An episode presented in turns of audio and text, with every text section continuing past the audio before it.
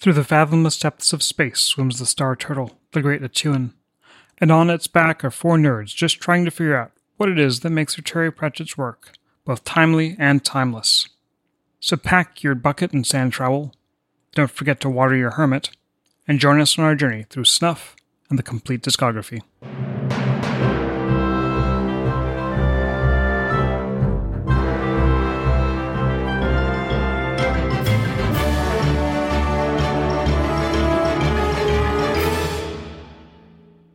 Good evening and welcome to the Compleat Discography. Uh, as we follow our way through all 41 books in the main Discworld series, um, someday we'll maybe come back on and talk about the uh, ancillary works, or maybe not. Who knows? Life's a mystery. Tonight we are talking about the 39th book in the Discworld series, Snuff. First published uh, simultaneously, according to my edition, in uh, Great Britain and the United States for, according to Wiki, it uh, the the British release was two days later. Oh snap! Oh wow, wild. Um, because eh, because I I I I just because this lodged in my brain because the uh the release of Snuff was October eleventh, two thousand uh two thousand eleven, which was my twenty first birthday. Huh. Hey. So yeah, that the we're going to talk about this book. Uh, but first, we should probably introduce ourselves. Anna, do you want to lead us off? Sure. I'm Anna, and I'm pursuing the exciting career options in professional hermitry. Hermitage? I don't know what the adjective is there. I am Justin, forever still trying to find my sea, or uh, I guess river legs. I'm an angry staff officer, and I, um, not unlike Death, also believe that cats uh, make life interesting and worth living. Funny story, though. This is one of only two books where Death does not actually appear. It's true. It's a marked absence. Uh, and I am Aaron, and I prefer my bacon, lettuce, and tomato sandwiches with extra avec. That is entirely in character for you. I mean, really. Uh, and Who also with extra bacon, and maybe with less lettuce. The Vime special. what about the brown sauce? Uh, you know, okay, if it's there. This, this is the thing. This is the thing I actually want to ask. What is brown sauce? Like, what is that supposed to be? I just I have no cultural reference for this. Probably like HP sauce. Okay. Uh, it's like uh, it's like kind of similar to like imagine if you took ketchup and mixed it with tamarind chutney, but also made it smooth. So it's a British thing. Yeah, it's a British yeah. thing. So it's weird. So it, weird that, British. That sounds stuff. pretty like HP sauce. Yeah. yeah, it's like I mean HP sauce is a brown sauce. Yeah. Wikipedia agrees with you. It's good stuff. Uh, and HP sauce, okay. by the way, stands for Houses of Parliament. Weird things to know. I don't know. Um, Britain was a mistake. I mean, I like I'm saying this with the like this is the least line to draw, but England was a mistake. And yet, and yet, it once ruled half the world. Yeah. Uh, There's a lot, lot to think about. Justin, uh, Jude will fight you to the death about brown sauce, probably. What? I, I, he doesn't listen to this podcast. That's true. he can have opinions when he reads a Discworld book. Yeah. There you go. Um, but that voice that you heard, that is not Anna or Justin, is our guest tonight, uh, Angry Staff Officer. Do you want to actually introduce yourself? Yeah, that'd probably be a good idea. And like, you know, why is this this person with a weird name? Um, hi, I'm Angry Staff Officer. I'm from a uh, pseudonymous, pseud, pseud, pseudonymous. Sure, we'll go with that. Um, Twitter account, um, wherein uh, I mostly snark about things military uh, but also also Discworld because I mean Snark and Terry Pratchett sort of go in the same breath, uh, and that's uh, and that's sort of how uh, how I wound up here. Um, also, a great series of little um, fictions set uh, in and around the Star Wars universe that I I think were one of my one of the first things I found when I first discovered your account. Yeah, the the the I think it was the like the, the operational analysis of Rogue One. it, it, was like I, I like I knew of your account because I'm like I've read this and I had a really good chuckle out of it.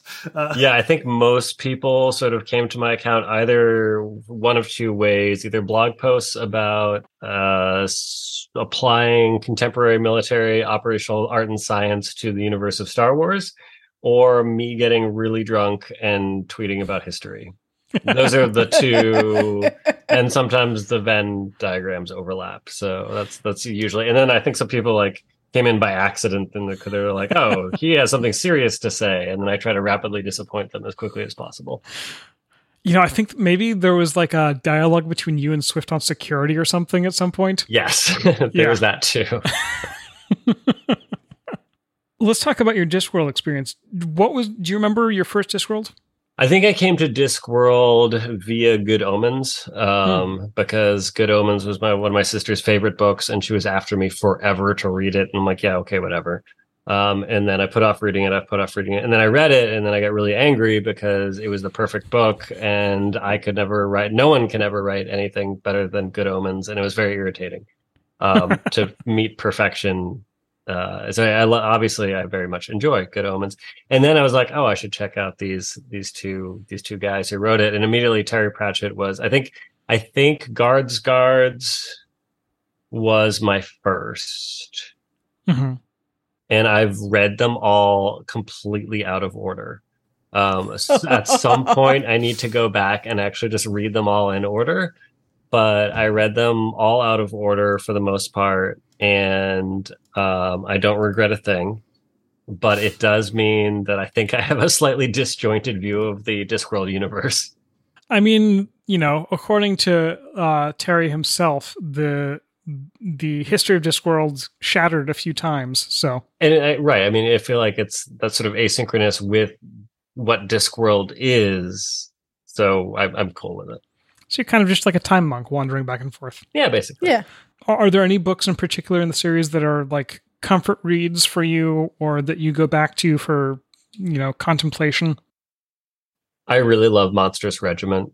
I mean, yeah, super cliche Mhm. that the army guy likes the book about. I just I love it. Um, it's hilarious the interpersonal dynamics, and then just the the absolute sledgehammer on gender dynamics that he brings down, especially with the military, is fantastic, and I love it. Um, and it's really good storytelling. It's fun, um, and I don't get tired of it. I think anything regarding Vimes and the Night Watch are those are my general those are my comfort reads. Um, Sam Vimes is sort of that I, I don't know that voice that my conscience sort of would sound like if my conscience also was more violent and smoked a lot and um, you know was Sam Vimes.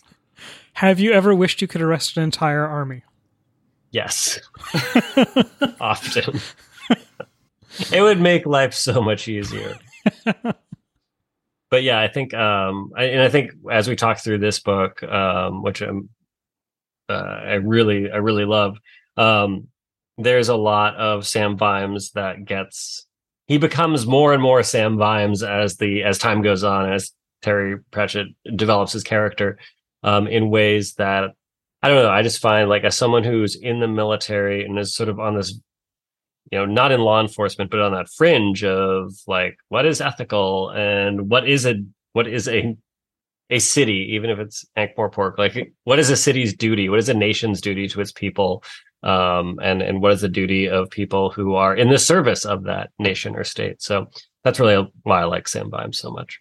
Yeah, I'd forgotten until this read through how much Sam, Terry through Sam sort of interrogates the question of you know the really the the militarization of police and and the that dividing line between between the military and, and the police and just you know even today I was like what would Terry have thought of the last couple of years you know Yeah, I mean, I'm kind of glad that he doesn't have to see it. Um, Yeah. because yeah, there's that whole he has that great line where he, you know, what is the difference between a soldier and and a cop? Um, and that's something that a lot of people are asking, and and I really being able to use fiction to be able to tell a lot of this um, is, and, and rather than me having to just like, I sometimes feel like I get preachy um, and so just being able to lay down like a Sam, like a Terry Pratchett quote, I can just be like, there, this is this uh, this summarizes. yeah Yeah, this one, I, I, I it is a, I we we can get to the summary in a moment, but I, I, I think this is an interesting like divergence because it is like it's still very much a Vimes book, but it I think gets I think it skirts a lot of it skirts the majority of usually when we're ta- when we're doing a guards book or a Vimes book. There's a lot of talk about like you know what the role of the watch is and everything. But this is a detour into a uh, it's like a side genre that Vimes rightfully should inhabit. yeah, yeah. It's an interesting way to use Vimes. yeah. Well, speaking of, Justin, do you want to uh, quickly lay out the, the summary of Snuff? Yeah. I think this might be one of my longer ones for Discworld, so let- uh, just buckle in. And Sam Vimes is taking a holiday. Whether it is of his own free volition is up for some debate, but a trip to the ancestral Ramkin estate in the country with his family has him smelling a crime in this idyllic setting. Sam learns the area's previous issues with their goblin, goblin population, including a pub with a stuffed goblin's head, and through the help of children's author Miss Felicity Beadle and local upstart blacksmith Jeffro- Jefferson, learns something is afoul. Also, Lord Rust appears and tells Vimes that nothing is a, that there's nothing wrong, which is the biggest indication that something is wrong. Um, Vimes is framed for Jethro's murder. He's fine. Don't worry. He'll he shows up at the end of the book. He's just been disappeared by the HOA as he had got into a fistfight with Jethro, but Vimes just says, No, thank you. I don't want to be arrested, and only intensifies his investigation. With the help of a goblin named Stinky, they find the goblin's caves and find that a goblin girl was murdered the previous evening. Miss Beadle is also present in the cave, who reveals that her mother was raised by goblins, and so she helps educate them.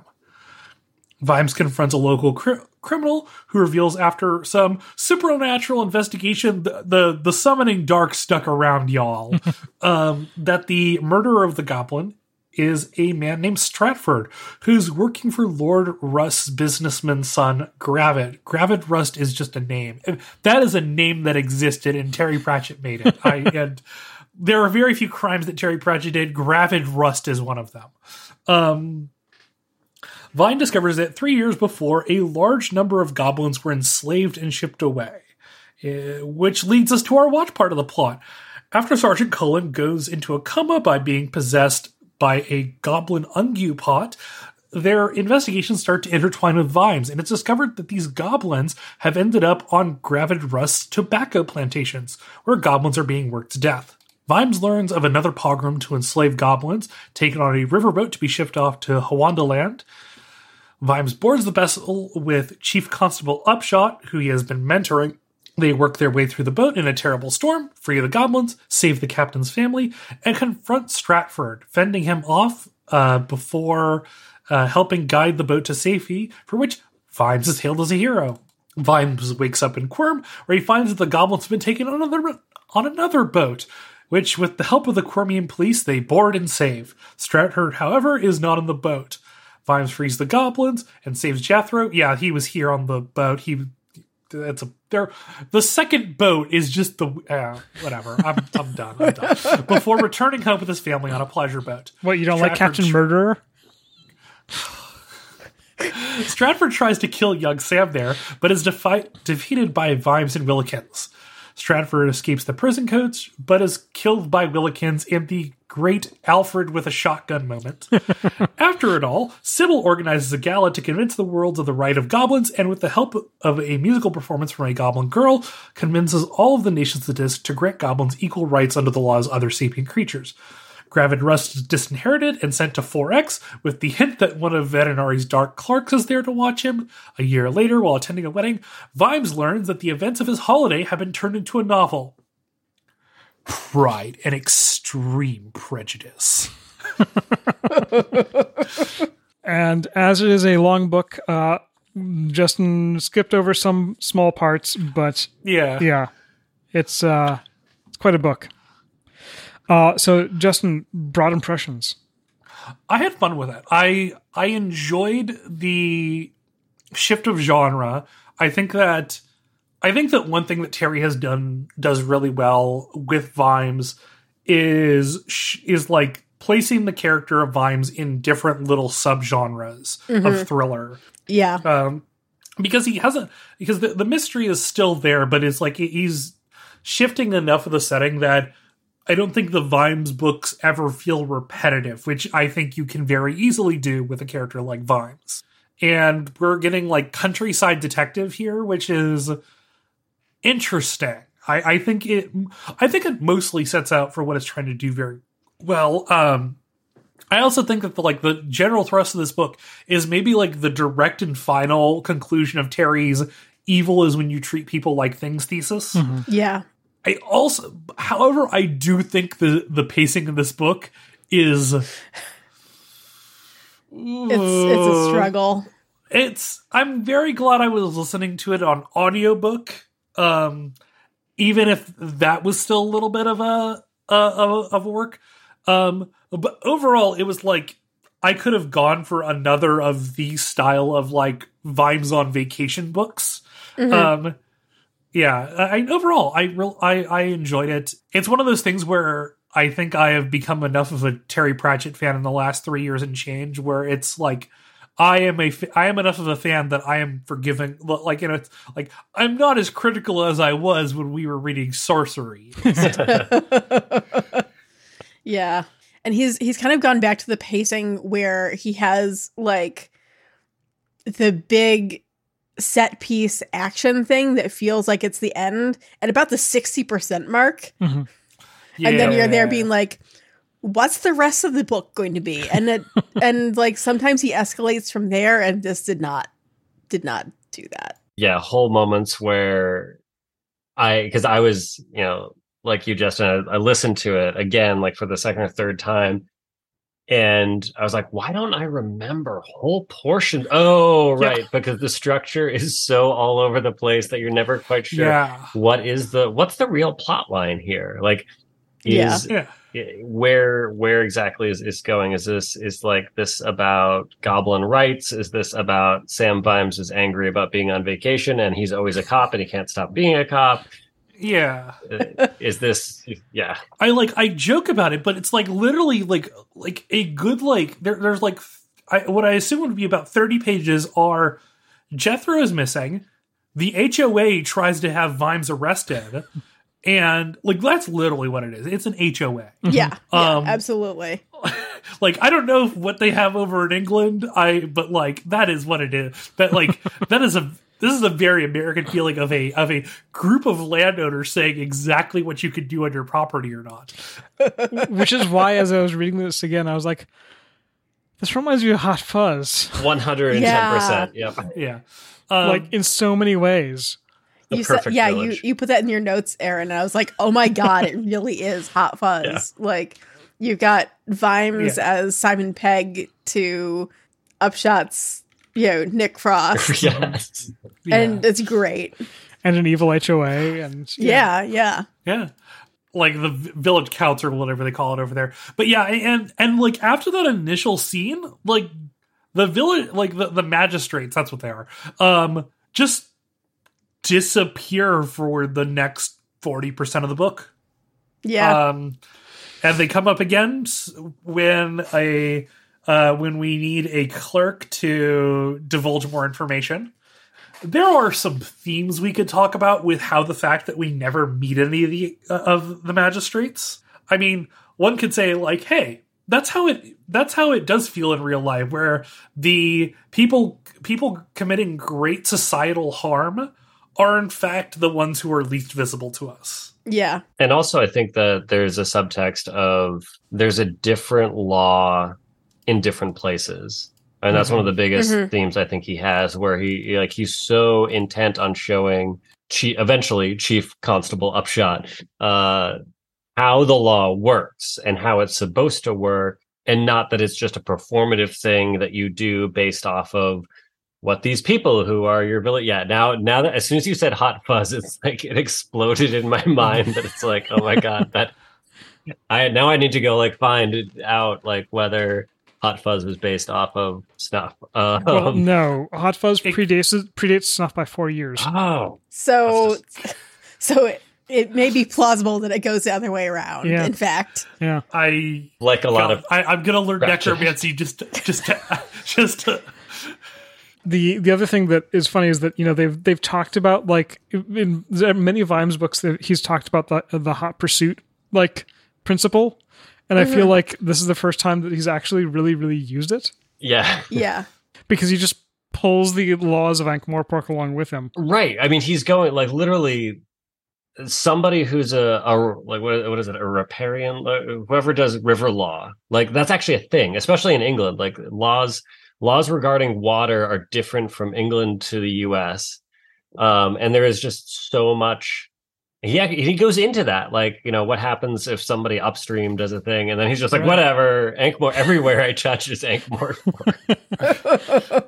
Which I mean, uh, like you know, there, there's a part where you want to say like, like that's the hero doing the hero stuff, but it is an incredibly colonial view of Sam. or america like yeah, I mean, yeah, yeah. this is like Team America World Police, except it's Sam Vimes, and we love Sam Vimes, and we know he's not going to do anything wrong, so we're okay with it. But yeah, absolutely, it is. It's got some some troubling uh, troubling vibes there. Yeah. Well, and you know, also we have Sam, but then we also have his his shadow, uh, Willikins, who, whether or not Sam wants him to, does the things that Sam's not willing to do. yeah. Oh, and and speaking of genre shift and like references to other things, I really got a like Lord Peter Wimsey and uh, Bunter Mhm. vibe between the two, where like Yep. Bunter always is able to do the technical things Yep. that for various definitions of technical things, including photography and forensics and etc. Things with Lord Peter weapons. yeah. And I, I I think it's interesting um as a parallel actually because you know Lord Peter is also a like extremely haunted character that he has, you know, he has shell shock, etc. and has been like fundamentally, you know, changed by his experiences and you know, here we have Vimes sitting, you know, fundamentally changed by his experiences with the summoning dark, Mm. um, and haunted in a similar way. Absolutely, and there's also like, I mean, because Bunter is also a Great War veteran, and so Mhm. Lord Peter needs him to be there because they've seen the same things and so they can understand it. Uh, Willikins sort of has this like dark past that everyone keeps constantly alluding to. Um, Yeah. And which also vibes with Sam Vimes, sort of, you know, Mhm. his hard, hard knock upbringing. So there's sort of that like that shared trauma bonding. I think that's a, Yeah. that's a Mhm. great point. Yeah, the you know the thing that really stuck out to me this read as well was just this one little bit where he's where Sam's musing on the fact that like, or is it Sam or is it uh, Vetinari? I can't remember which. The, there's the a meditation on the fact that like Sam now is so important in the world that if something were to happen to him, wars would start. I, I Sybil also points it out. I think Yeah. in the, in the book at some, at one point, like maybe not like wars would start, but it's like more people than you would imagine care. Yeah, Mhm. Um, I think is I'm trying to think of like there, there's a term that I've heard for this, and like I mean, it's basically like. God, I can't believe I'm doing this. I, I can't believe I'm making this comparison, but it's like the Star Wars EU where like four people end up running like everything. because just like you don't kill off your you- like you don't kill off your main characters and they keep growing because like they get they get rewarded for success um and it's to the point where I mean, like Vimes is basically Peter principled. I like he's actually competent and he's like he's actually worked to become better, but he's basically pre- Peter principled himself to be like the second most powerful person on the disc. hmm Yeah. Against his will. very much Yes. against his will. Um, so let's jump forward to themes a little bit. Uh, the one that I was- that I, that I was trying to trying to figure out how to put into words, but it's like um, there's this idea that laws have to be responsive as oppo- as opposed to like created before a a crime is committed. And so, you know, the the thing with the goblins is that people have to first acknowledge that it's a crime to hurt them in order for it to become a law. Mm-hmm. Or, you know, all of the stuff that that goes on with with Upshot. hmm or, or that they have to be um they have to not only not only they the there have to be a law that it's bad to, to sort of hurt them but it's also like they have to be recognized as individuals so there has to be recognition which is i feel like it's the buried lead of the whole thing Mhm. um Mm-hmm. it's like at literally at the very end that's like you know hey, equality. Um, Yeah. and and it's sort of not exactly the um, it's not it, it's not immediately visible as sort of the main theme that ties everything together. But yeah, like that that's sort of it, it, it's all sort of built on one on the other. Yeah. Yeah. Yeah, they, there's there's the line of, of like the, the one that really stuck out to me and like the sort of you were so worried about legal and illegal that you never stopped to think about whether it was right or wrong. Mhm. Yeah.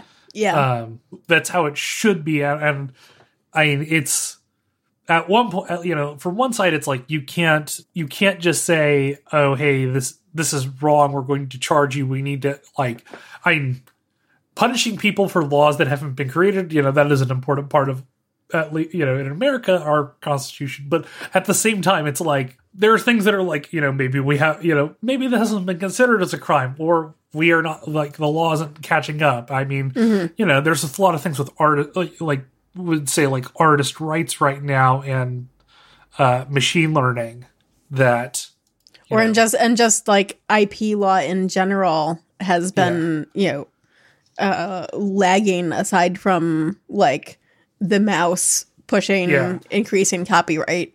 Yeah, I mean, it's like, I mean, the fact of it is, is that you know, the average age of our representatives in government are standard deviations higher than the average age of our populace, and they can't keep up with like tech, new technologies and new methods and new and new businesses. Mhm.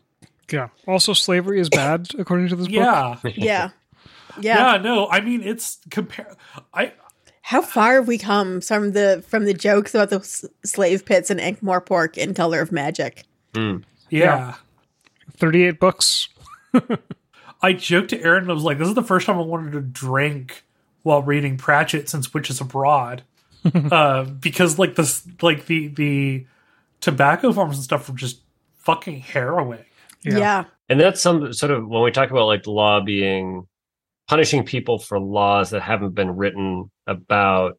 You know, I look back to like 1850s U.S. time frame, and you're looking at like the abolitionist movement that is actively trying to both politically and then sort of like in this you know underground movement, the Underground Railroad, being able to undermine the laws that are in place because they're thinking about what's you know they're not thinking about what's legal and illegal. They're thinking about what's right. In it is a very that's such a slippery slope um where in that case you're like yay go team. Everyone this is awesome. Um you know we love we love it in uh when it happens when there's oppression going on. Um when it's happening based like from uh you know sort of fascist regime or some other form of coercion um not great that's that's and it's sort of using this sort of that same logic of well we believe that this is what is good and so you know this is how we're going to uh uh pursue law enforcement And you know, this isn't the first book where where Vimes has discussed how privilege literally means private law. Hmm Uh, Yeah. And, you know, and in this case, he really does use his privilege as, you know, Lord Commander, Duke, etc., to enforce laws that don't, that exist, you know, not necessarily on paper, but in, in his heart of hearts. Yeah. And uh you know, speaking also with the privilege private law, one of the one of the major themes I thought was the the difference in the way that the law applies to the poor versus the rich. You know, that there's the um people who are going to be hanged as a result of all of this. And then you've got, you know, Gravid Rust, who's I mean, sure, he's disinherited, but he's off to Fourecks to like live a happy life with discount wine. Yeah, I mean the um I mean the worst thing that is going to happen to Gravid Rust is he will get I mean there is a possible worst end for him which is he is murdered by a poisonous spider in which case he will die a slow and painful death. Prayers up. i mean the worst thing about gravid rust is that he will continue to be gravid rust and be named Yeah. gravid rust Across enough to bear for anyone yeah i think the that whole um the i mean you see that in even in just in the classism that's built into the world in in ankh morpork um, yeah. Mhm. that that there is clearly a very different standard I would, you know, if I was reading anywhere, anything else, and especially anything other than this specific Terry Pratchett book, I'd be like, all right, maybe we're reading too, too much into it. It's fantasy, but this is the one where Terry Pratchett beats you over the head. He's like, he's like, yeah. uh, what are you, what are you thinking? Like, you want to know what I think about these things? Well, here, uh, I'm going to hit you over the head with a stuffed eel skin filled with my beliefs. Yeah. Yeah. Reread yeah, rereading this one, I felt like it was the you know, he's he's writing like he's running out of time, which he ultimately was, you know, and knew he was. That um this is possibly the angriest book in the entire, you know, that we've read so far, certainly. I would say my, my overall take on it is like it you know, it's weaker than most Discworld books in like almost every way except for the ways that really matter. Mhm. Yeah, I think that's accurate. The the the pride in the the the Jane Austen just like like inserts constantly just throw like as I was listening to it, I was like, wait, Harry, what are you doing? Like why are you living do you have like this weird like fantasy world of of it's like Jane Austen being in your work? I mean, which he then sort of does. Um, but it doesn't quite fit in my Yeah. opinion. And and the pacing. There's like really one big scene of it, but like the uh the mom the mom inviting Sam over so they can annoy him to the point where he's like where he tells all all the ch- all the daughters to get a life. um, Good job. yeah, like to purposefully do that is like I think that is very funny. I'm just like Yeah. you know, you know ending up there and just like oh thank God. And you couldn't resist resist sneaking one dick joke. in Yep, I was too. gonna say Yeah. I know, one dick right? joke. And and a balls joke too with the you know that Vimes is about to say that's a lot of balls. all the things yeah all the things that country people do uh the the other like theme that I wanted the the kind of theme theme that I wanted to call out too is it kind of gets dropped, but there's a continuation on the musing that we saw in I Shall Wear Midnight on like the the trope of the benevolent benevolent land, landlord. Like there we had it with the Baron, and here we have it with the uh the Ramkins. Um, and the that's been an interesting theme to me of like, you know, okay, you know, the landlord is like benevolent, but it's also still a landlord, Yeah. right? Like they still have power over all the people on their land. Yeah. Yeah, and it and it's shown that like the Ramkins haven't visited there in decades, and it is a perfectly fine society that runs on its own, mm-hmm. and in fact does not need a landlord. With a Yeah. staff of like a hundred plus people. Yeah, sure yeah they're i feel like the ramkins gonna just could just like say something like well you know it's a jobs program you know we're just ensuring that everyone has a job by Right. yeah, ensuring Yeah. that we've got 50 maids and 50 footmen um yeah it and sam trying to like bring up like toying with like the whole inequity thing and his wife just being like whatever it's cool we're good people yeah. I, I, I, and that's the case where it's like you have the like Sybil has been born into this; she does not question it, and it's it's the whole thing of like you know like you know those more wealthy uh ladies who do a lot of charity work but don't question like you know what like you know what could be the radical things I do with this wealth because you don't want to lose that wealth. Well, and and by the t- by the time we hit the end of the book, Sybil has done some wrestling with that as well. Mhm. Yeah, Um, that like by the end, she's she's furious that none of the other society women in the area cared at all about the goblins, etc. I, I I do think the end of the book is sort of a I I think between like Sybil and Sam is a really great like it's it's like a it's a good ribbon at the end of like Sam's story because I know Mhm. Sam will appear in Raising Steam, but I am because it's the last book in which he is a main character. I will consider it the end of his real Yeah. story Mhm. um, because Sam acts very di- Sam is viewed very differently in books where Sam is not the main character. Mhm. Um, Yeah, but like the you know, there's the constant question of like Sam continually granted more, like getting more power is like, what is this for? Well, it's to make a better world. And in the end, we see that like Sam and Sybil using that power they have to like, you know, change the world's perception of a species' rights, which I, I think is really it, it, fi- it, it is a great answer to the question of like, well, what was this all for? Yeah. so I I put this down in the in the bottom, but I feel like I want to bring it up here, um, uh, partially because Rob mentioned it in the recording too. Uh, a lot of the goblin stuff was because Terry was obsessed with Elder Scrolls Four. No kidding.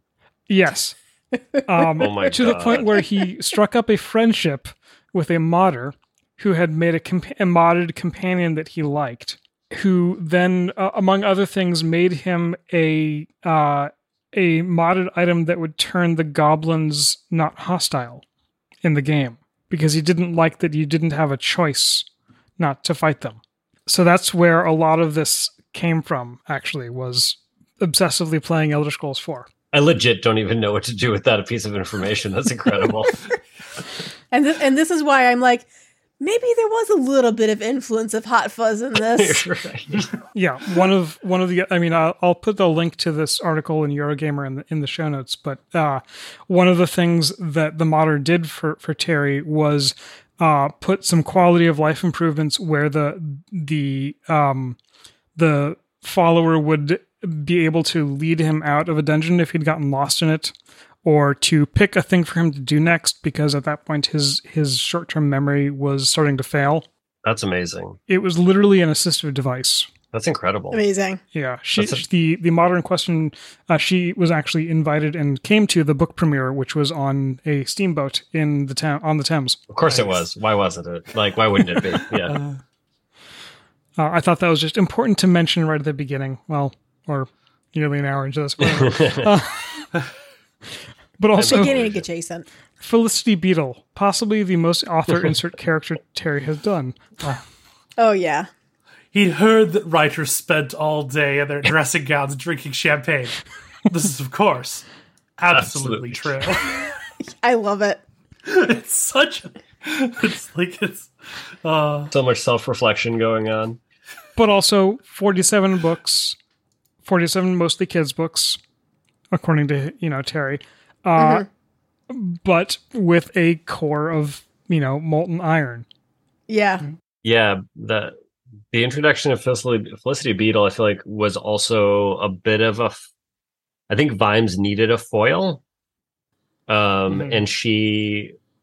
I, I don't know if she how much she was reflecting Terry's own sort of wit slash frustrations with being a writer that that is sort of reflected in their interchanges back and forth. Uh, so I think that like that I, I don't know. There, there's so much of Terry Pratchett in Sam Vimes, but I also feel like he's sort of slightly battling with his author self. it- yeah, I mean, it, it's like the like v- the Vimes is the angry part of Terry, and Felicity Beetle is the wonder of Terry. Yeah. Maybe. Another thing that I think was really interesting in terms of like, you know, potentially Vimes Terry relationship, etc., is how much this book, how much time this book spends tackling the actually ta tackling the impact on Vimes of his now very elevated social status in a way that has not generally been done like previously previously basically like he's had this elevated status but he's like basically just been the same old Vimes. Mhm. but especially seeing him around his family and and seeing you know seeing his re- how he relates to the house in the shires and you know the staff there and stuff like that you know the his new his new social position has started to change him. I think him wrestling with that has been interesting Yeah. Watching watching his son start to become one of those people who would be in like the uh the trespassers society. Uh Mhm. You can see that in his interactions in the village, um, and the tavern with the people in the. I love where he talks about farm implements that can be used as weapons. Mhm. uh, but yeah, just all of all of his interactions where he's trying to just be old Sam Vimes, but he cannot be. Like he Yeah. literally is not allowed to be. Oh wow, a bill hook is just a machete, isn't it? Yeah. Yeah, Hmm. basically on a stick. And I think I think also throughout the course of this book, he's kind of starting to accept in some ways like the um the ways in which he can make things better in his new status that he couldn't as good old Sam Vimes. You know, that pre- previously I think he he's viewed it as like essentially entirely negative, other than that Mhm. you know he loves his wife Yeah. and his son and Willikins. You see him and Sybil both sort of coming to a realization about privilege and its duties. hmm Uh, Sybil Yeah. especially, It's like that's, that's sort of her denouement at the end is like, I have a duty for this. I think Sam, yeah, as you point out, Sam has a realization that it's he has the ability to literally become a world policeman, which again keeps bringing us back to that like troubling point of yes, it's great when it's Sam Vimes, and we would love for Sam Vimes to like for there to be a Sam Vimes in every situation. Um, it's just you can't set a precedent for uh, crossing multiple international boundaries.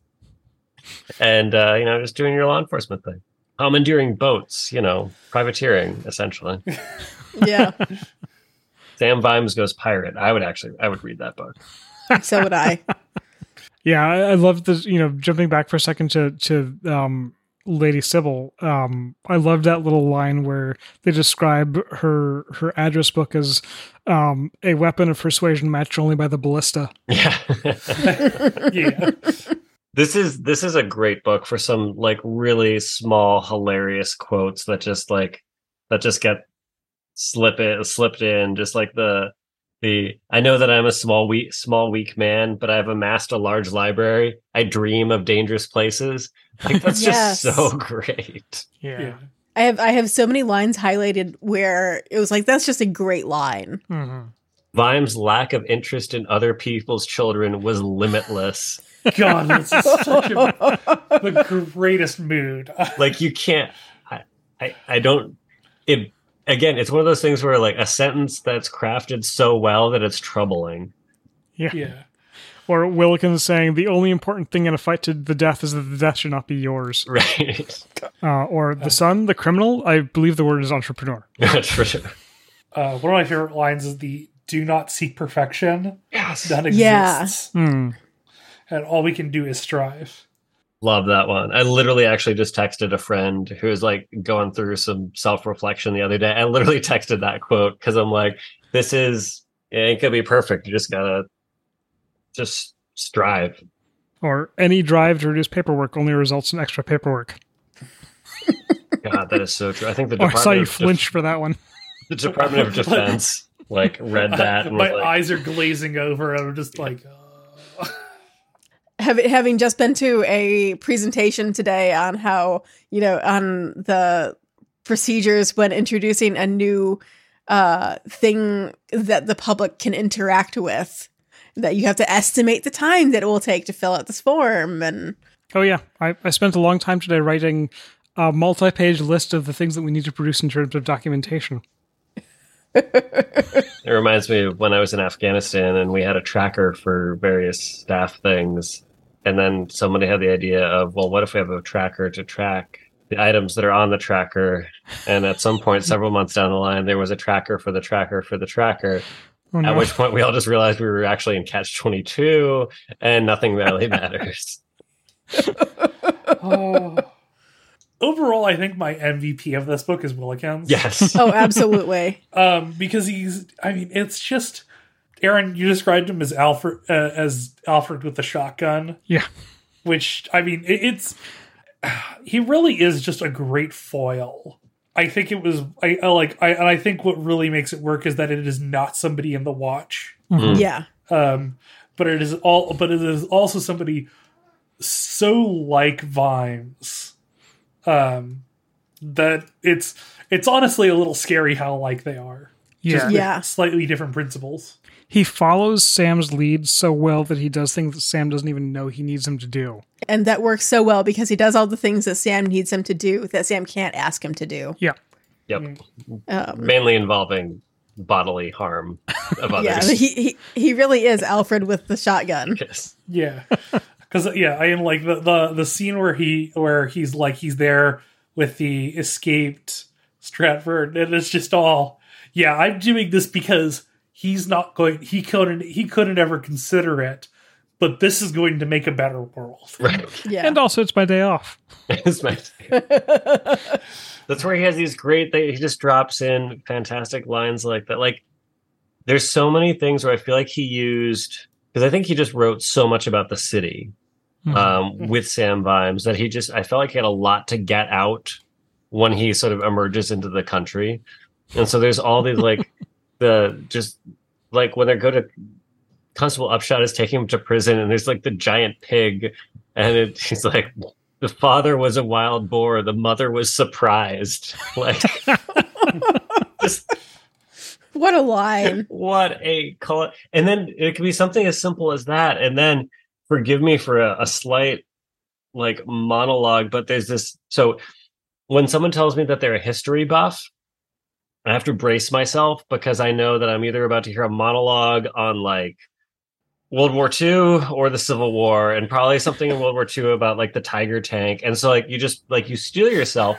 And I'd never found anyone who put this whole thing into words until, as Terry Prez, Terry Pratchett says, Vimes died. The sun dropped out of the sky. Giant lizards took over the world, and the stars exploded and went out, and all hope vanished and gurgled into the sink trap of oblivion, and gas filled the firmament and combusted. And behold, there was a new heaven, or possibly not. And Disk and Io and possibly verily all life crawled out of the sea, or possibly didn't, because it had been made by the gods. And lizards turned to less scaly lizards, and possibly did not. And lizards turned into bugs, and bugs turned into butterflies, and species of apple turned into banana, and a kind of monkey fell out of a tree and realized life was way better when you didn't have to spend your time hanging on to something. And only a few billion years of uh, evolved trousers and ornamental stripery hats.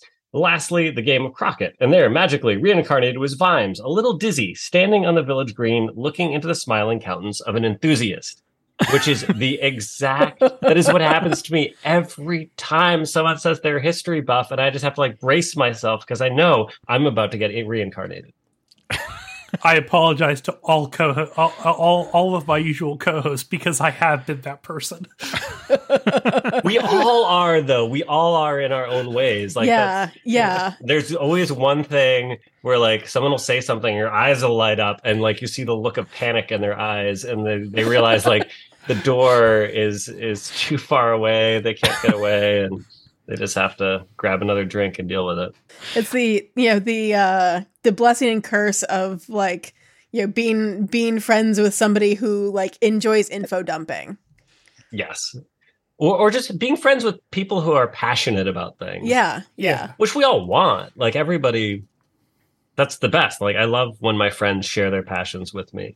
Um, it is, it's more, it's dangerous sometimes when you do, as he says, the enthusiast. It's such a great term.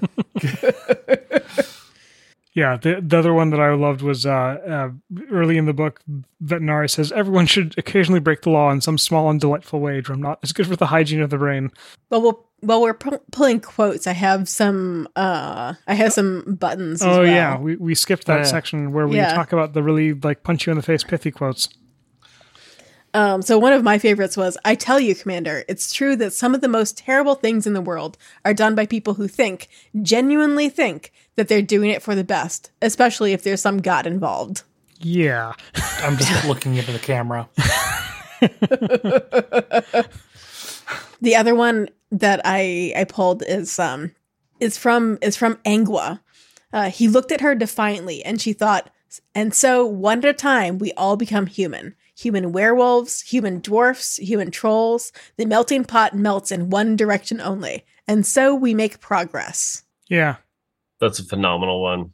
I know he goes a little hot and heavy sometimes, like especially in this book on some of it, but it's just I love I just love that he uses his work to do this. Um, because Mhm. it's just a, a very easy way to show I don't know, just like how easy equality can be if you just give up sort of some of the biases and the blocks that are in your brain about about different things and like finding the commonality.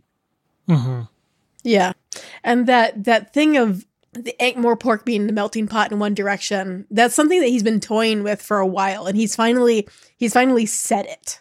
I I it's one of those things where I'm like, if there had been maybe like two or three more Ankh-Morpork books, I wouldn't be surprised. I, like, I, I something that I would have liked to see is maybe like a like sort of a rubber band snap on that of like the the anti-assimilationism, whereas instead of instead of like you know like see, uh, asking the question of you know instead of one Ankh-Morpork a, a a pluralism and and act and multiculturalism Yeah. Mhm. that emerges. Yeah, I mean, we're thinking about how immigration worked here in the U.S. You know, if, if we had a similar analog in in Ankh-Morpork, like the dwarves and the trolls should be the ones saying, "No, we can't let the the werewolves in," and then the werewolves are the ones saying, "No, we can't let the goblins in." But again, I think he's trying to point to uh you know using the using the realm of fantasy to point to what it could be or what it should be or what it could be. Uh, but yeah, Mhm. the historical example would absolutely be like you know the last group that got in establishes the most strict uh, uh, requirements for for getting into the city, and they sort of know like as you said, I think Justin like there's no like breakaway like you know Ankh Mork Mork for the dwarves like we're gonna go form our own our own part of the city that's like gonna be its own special city and I mean, Or, I like- or there was. or there was It just actually didn't go that's very true. well. There Yeah, was. I- I- yep never mind I- I- forgot about that one I I think I think it's like maybe not something as like radical as that, but like asking the question of of like rec- uh, of the question of like what happens when dw- when dwarves like start to feel like their culture is actually being drained away by the city and what do you do to reclaim that or and the, the trolls and stuff I, I just like this is one of those things where i'm like i would have been interested to see it but obviously we didn't get that book Yeah. We started to touch on it, I think, in Thud, but Mhm. we never we we never got a like full dive. We got the Summoning Dark instead, which is its own, as you say. You know, the Summoning Dark is back. Um, it's a really. It could be a Deus Ex Machina. It, I mean, it, I think in a lot of authors' hands, it could be. I feel like he uses it at least reasonably uh sparingly and also showing that there is like a dark side to this special power as in like you know you're going to want to Mhm. start absolutely killing lots of people um and that's why you have willikins But on the plus side, it gave him dark sight, which you know we all want when we level up, right? right Uh, it's like Sam took one took one level in Warlock uh, for his Dark Pact. The other Vetinari quote that I loved was uh, If a poor man will spend a year in prison for stealing out of hunger, how high would the gallows need to be to hang the rich man who breaks the law out of greed? Uh, Yeah. unfortunately, the, the answer that we find out is they don't get the gallows. Yep. no, the it's the answer should be the gallows is that the gallows aren't good enough. Is that the is that they is that the guillotine needs to be made in, in Discworld, but that is not the that is not the answer we received. oh my god Yeah. could you imagine the french revolution can you imagine terry pratchett playing out the french revolution Oh my god! I mean, we got a li- we got we got we got his late we got his late biz hit in uh, Night Watch. Night Watch, but yep i mean like yeah you can just imagine it playing out in quirm uh, Next time next time Vimes goes to Quirm. right there's gonna be barricades in the streets again oh man It's gonna be like, ah, damn it. All right, fine. I'll lead this revolution. right You're you're making me. Here, I've got some slogans that I may have gotten from some pastimes about rising up. so here's a fun. So if a Quirmian revolution happened, does Vimes end up as Napoleon? Ooh. We know that Vimes isn't very tall. I was gonna say, I mean, and he would, and my man would become emperor to do like, and he would reason like he would he would like he may might not take the title of like emperor, but first citizen maybe. what, uh, I mean, what happens to Vetinari? Because I feel like that would be a. yeah. I think it would have to be a post Vetinari world. It would have, yeah. Yeah. yeah. And then he would immediately start invading everybody just because you know yeah. Because they're not the listening. Yeah. not listening. And speaking of a post Vetinari world, this book is starting to move there. Yeah. Um, because this is the first one where he he struggles with the crossword. Yeah. Mhm. I hadn't even thought about that. Yeah, and he justifies it. But yeah, Yeah. It, it the last couple of books with Vetinari, he's been more verbose, less focused. Mhm. But that also reminds me of that scene where where Vimes is like, you know, Vetinari's been teaching me all these years. Now it's time for the final test, hmm which was fascinating. I kind of wonder if maybe he wrote this book and if he wrote I Shall Wear Midnight and this book, like not knowing if there was going to be another one. Yeah, because Hmm. because this one feels like the you know it feels like the end certainly of the Vimes novels. Mhm. Um, it you know there could be there you know there's ways that you could bring Vimes back, obviously, but this is a very nice bookend on Vimes' story. Um, and I Shall Wear Midnight. I was shocked that there was another Tiffany book because I Shall Wear Midnight feels like it's the end of Tiffany's story. Yeah. There, there is sort of a, a sense of poignancy in a lot of it. Like, there's a great quote: uh, "What is normal? Normal is yesterday and last week and last month taken together." Mhm. Um, Mhm.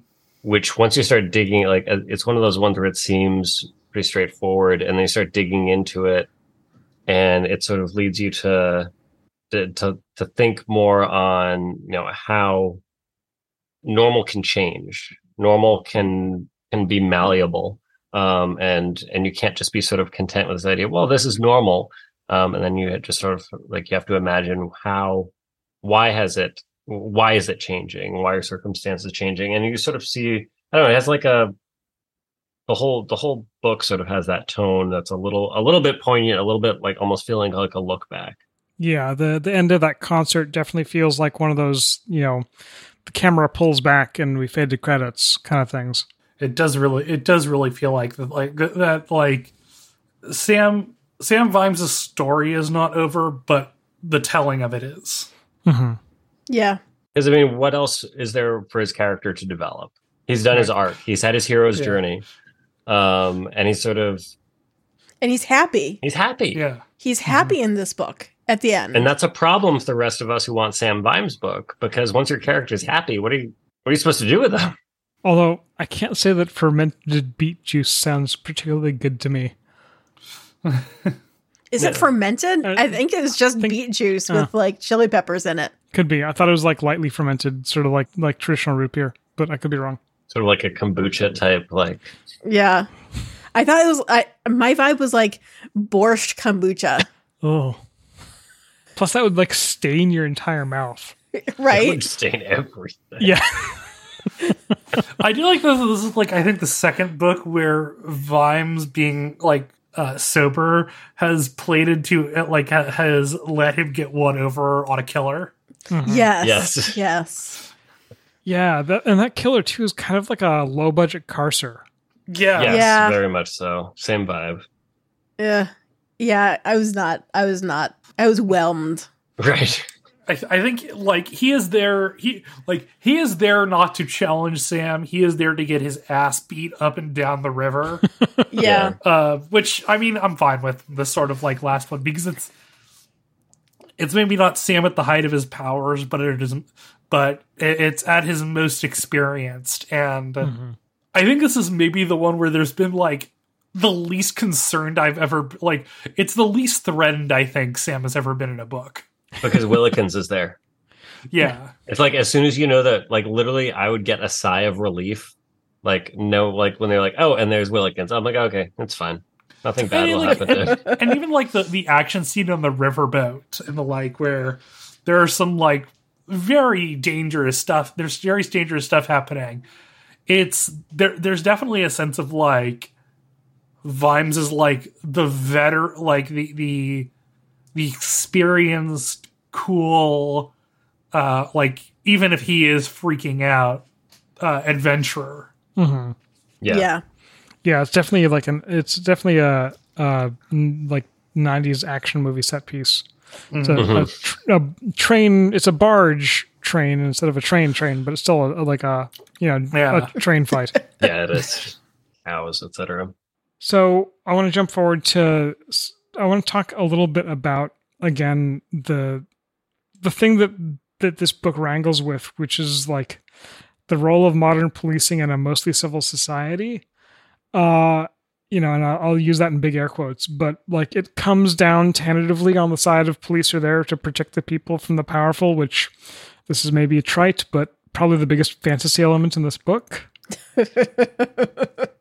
Yeah, I Oh man. I think I think that maybe like I think that like Terry's like maybe idea of like, you know, the the best end to it is like how the Shire actually ends up at the end of the book. Mm-hmm. Mm-hmm. Where it's you know, it, it's volunteers and people with other lives mm-hmm.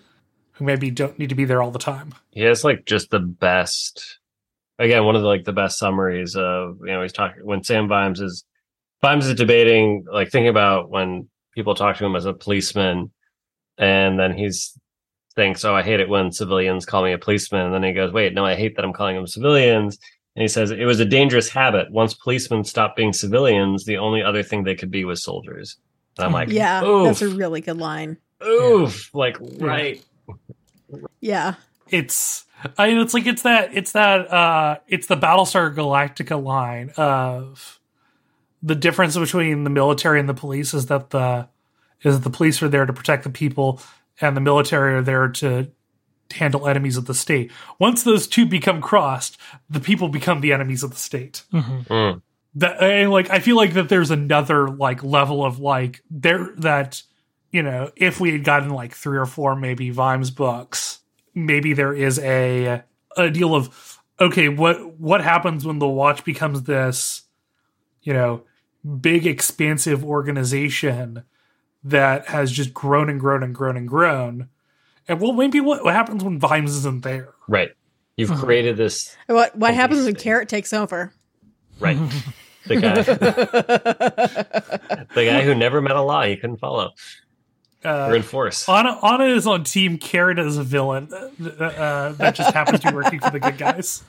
I mean, so Vi- uh, he actually answered Terry Pratchett answers that he because he says there's there there were times when the world did not need policemen because what it really did need was for somebody who knew what they were doing to shut it all down and start it all up again so that this time it could be done properly, which is a pretty strong indictment um, Yeah. of the whole system. And yeah, I think Yeah. I think it would be very interesting. I mean, would it be in a world po- like Sam Vimes retires and then sees his city watch like become like this military force, and he, what does he do? Just like come back, dissolve the city watch. You know, all all policemen are are right bastards. Oh man, can you imagine what would happen if the you know the the night wa- or the the watch as it is now became what the day watch was in Guards Guards right. and we came full circle. Oh, I mean, what happens when Carrot and Vimes are on opposite sides of the barricade? where's Nobby Nobbs? Is what I want to know. Oh, Nobby Nobbs. Nubby Hopefully at Nubs home. uh, is happily is in, in a happy relationship with a goblin woman. Which is fantastic. I love that. I love them. it. I love that for him. I love Yeah. that journey for them. But yeah, I mean, if Nobby Nobbs is around, then he'll just you know steal some stuff, and uh, everything will be, get better. But yeah, I think that's I think there's those two themes, like the the the theme of the role of police versus role of the military. He's he really he addresses it, but the undercurrent, as we've been talking about, like the more I think about it, the undercurrent is is kind of disturbing in that without someone who is Sam Vimes, all of this becomes really troubling. Um, jurisdictions spread, uh, spreading across multiple borders, carrying out laws that are not on the books or enforcing laws that are not on the books. Um, having basically like having officers of the law from Ankh-Morpork operate in foreign countries, which was what's the Espionage Act for Ankh- Ankh-Morpork? Like, you know, where is that? Well, I mean, if we're talking espionage, that's what the Dark Clerks are, right? right? So is the City Watch getting in uh getting in Venari's bu- Vetinari's business? There's a lot of fan fiction that could come out of this. Yeah. Yeah, I mean, I think that I think having the fact that nobody will ever, nobody will ever publish a Discworld book again, and like the fact that there, I mean, there are certainly, I'd say, like especially in these last couple of books, sort of jump off points for characters, but it's still so open. Like I think it speaks to how how good Terry is that like we can have all these conversations about what about what comes next, Mhm. um, and really shows how I mean, how much Discworld like the disc has changed Mhm. Yeah. all these books. And how and how fully developed the world is. I was realizing I was realizing um the Shires is just next to the chalk. We Oh, never we never actually touch on that, but I was realizing that when I was thinking of the the you know comparison like the the kind of similar threads of thought with the Baron versus the Ramkins and the and also that the uh the mother-in-law in um and I shall wear midnight also has the the huge manor house employing a zillion zillion student uh servants largely to to provide those servants with you know money food lodging um Mhm. which the ramkins also seem to have done here Mhm. um and i so i pulled up the discworld map and i was like holy shit they're right next to each other um which is wild It's also weird seeing a map because of the whole, you know, you can't map a sense of humor. Yeah, this Yeah. is the first time I've seen this, and I'm like, I'm a little in shock right now. I think this might be from the next book Yeah, because, you know, you can't you can't lay a uh 20 uh, 1200 miles of of track without having a map. it's true. Wait, oh, his next book, um, Raising, Raising steam. Steam. Raising Steam. Yeah, Yeah. yeah, I have thoughts on that. and this one even does have the train on it Yeah. but yeah Yeah, you know we've got the shires and the chalk is just just upriver Well, distances compress uh, with with faster modes of travel. right. Yeah. Let's touch on a couple of the things that made have maybe bothered us. Um, the the not Chinese food names, for example. Ugh. Literally The- always. what I a was what a cringed. terrible running gag Yeah. Um the first like quarter of this book also had a really really high frequency of like very gender essentialist wife jokes which i never appreciate. Sam lecturing the daughters on what they need to do in the world. And I get it. There's that's a Pride and Prejudice joke. Like it's what Yeah. everybody wants to do when they read Pride and Prejudice is like bust in and be like, stop it. Yeah. It's like as a joke it is funny, but also it's like a little bit more of like uh uh, yeah, a lot of like, uh, come on, dude. Yeah. I stand the lumberjack though. She's Yeah. cool. yeah, no, she's great. I, I, I wish her I wish her all the luck in uh, the many women I'm sure she's attracted. Yeah, I immediately thought of that that TikTok personality. Yep.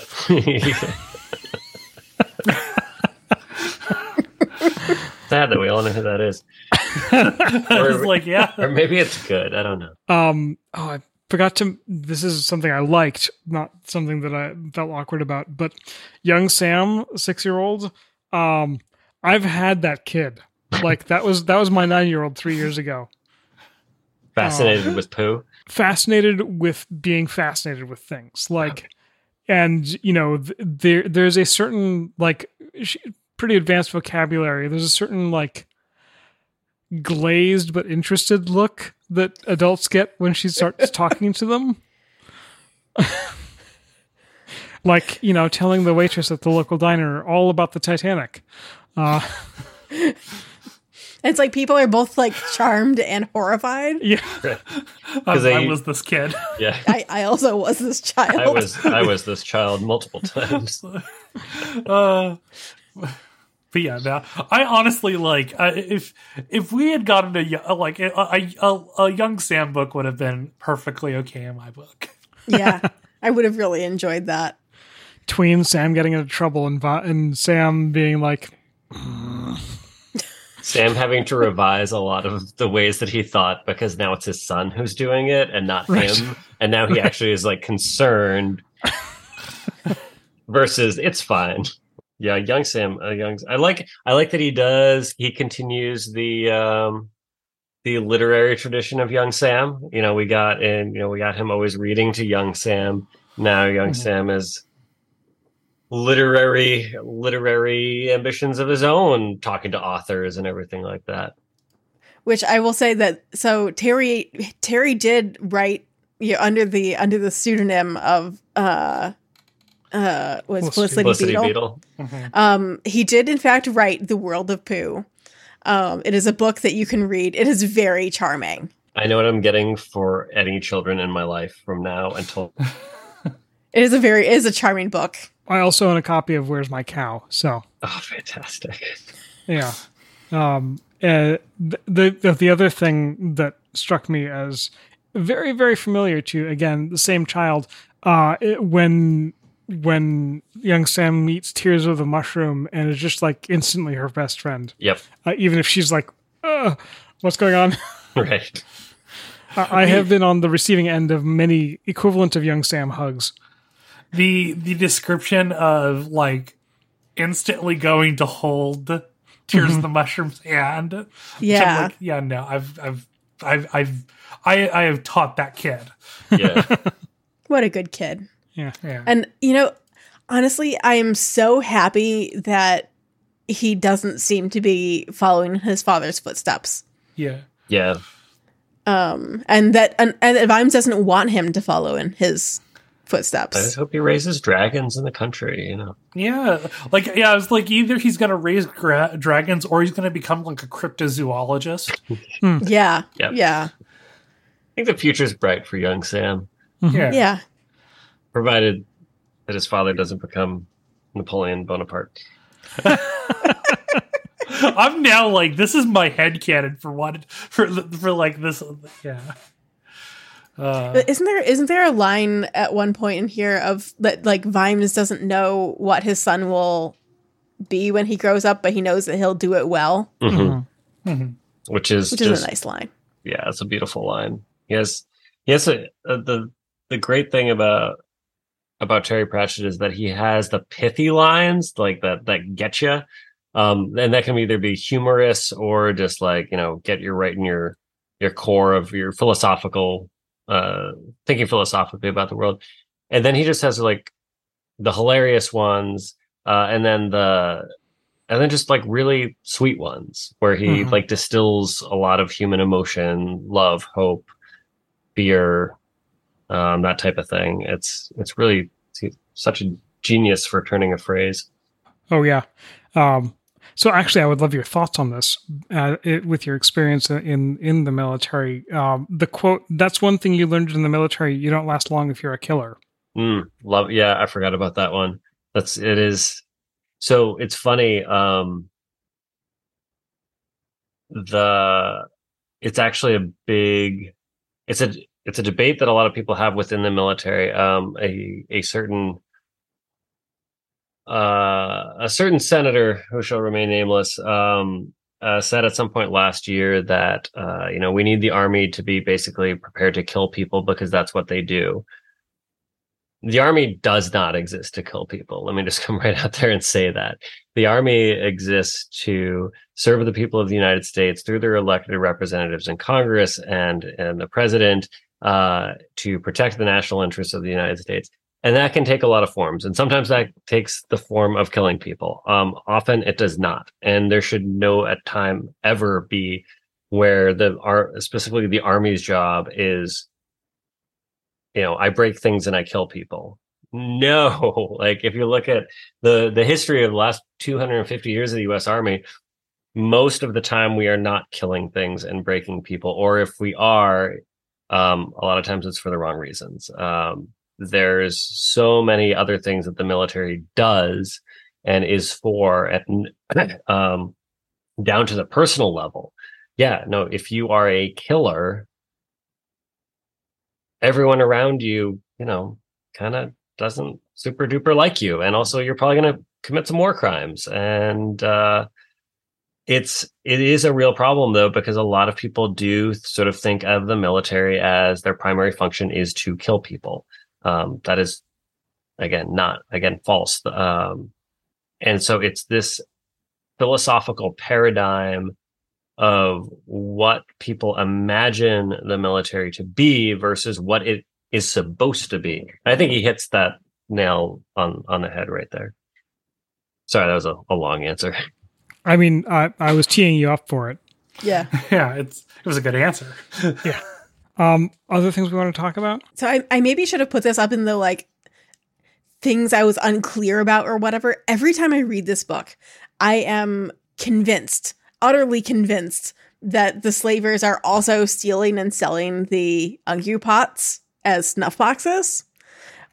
Which the book does not say at any point. I mean, they probably are, but like every time I read this, I'm absolutely convinced from page one that that's what that's what this is going to be in part. And then I hit the end, and I'm like, oh, apparently it wasn't. hmm Yeah, that's exactly what I thought as well. Like that this is just another form of sort of Yeah, appropriation along- slash trafficking. yeah, especially when you know Vimes first encounters them and realizes how beautiful they are.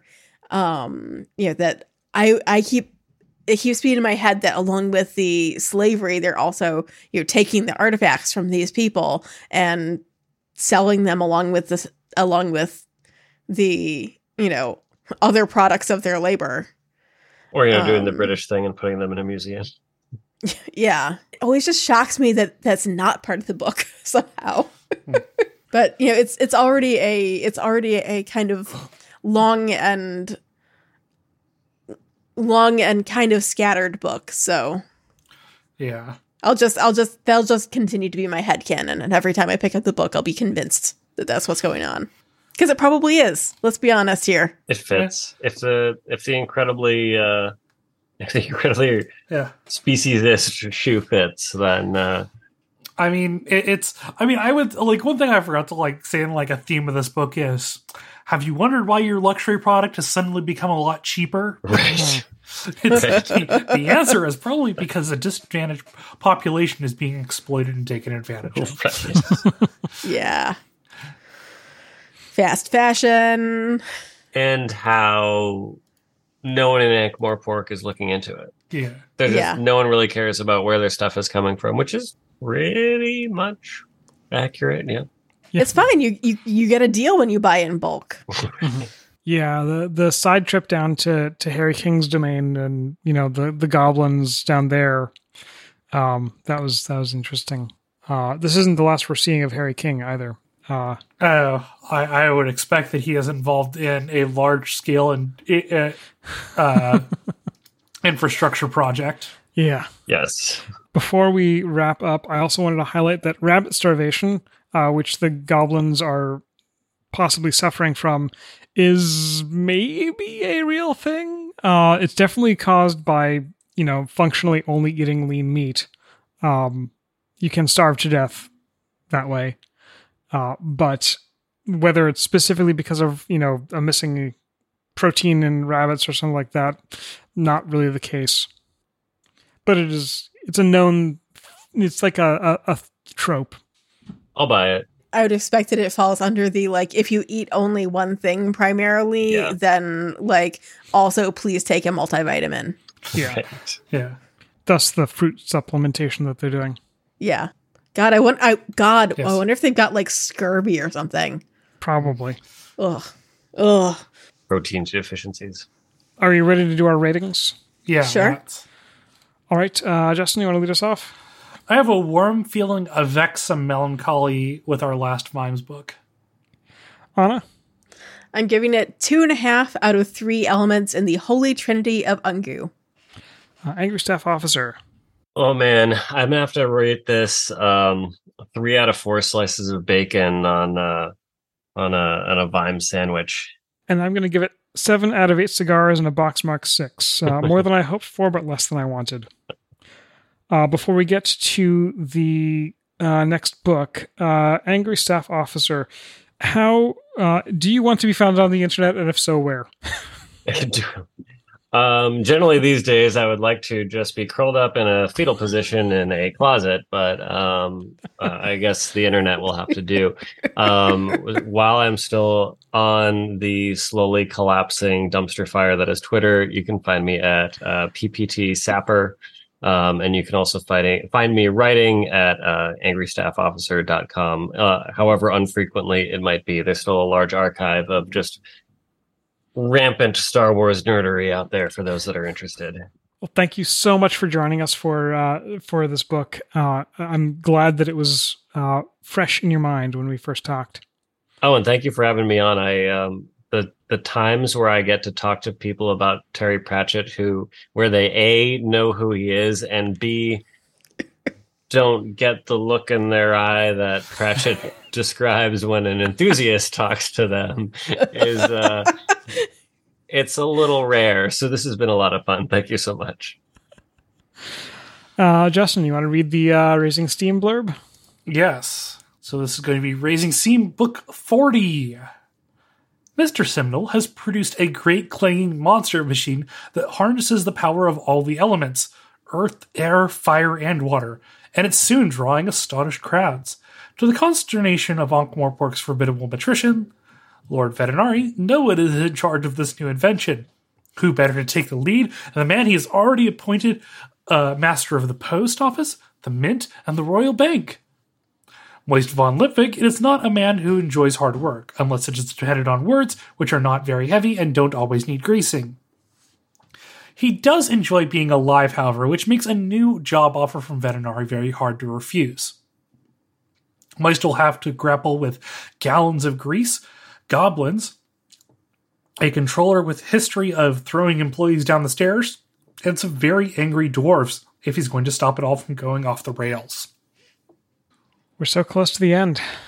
Yeah, we got two books left. It's wild. Dang. Yeah. And I guess we need to blow the war crimes air horn for this uh, for this episode too. Yeah. Oh gosh.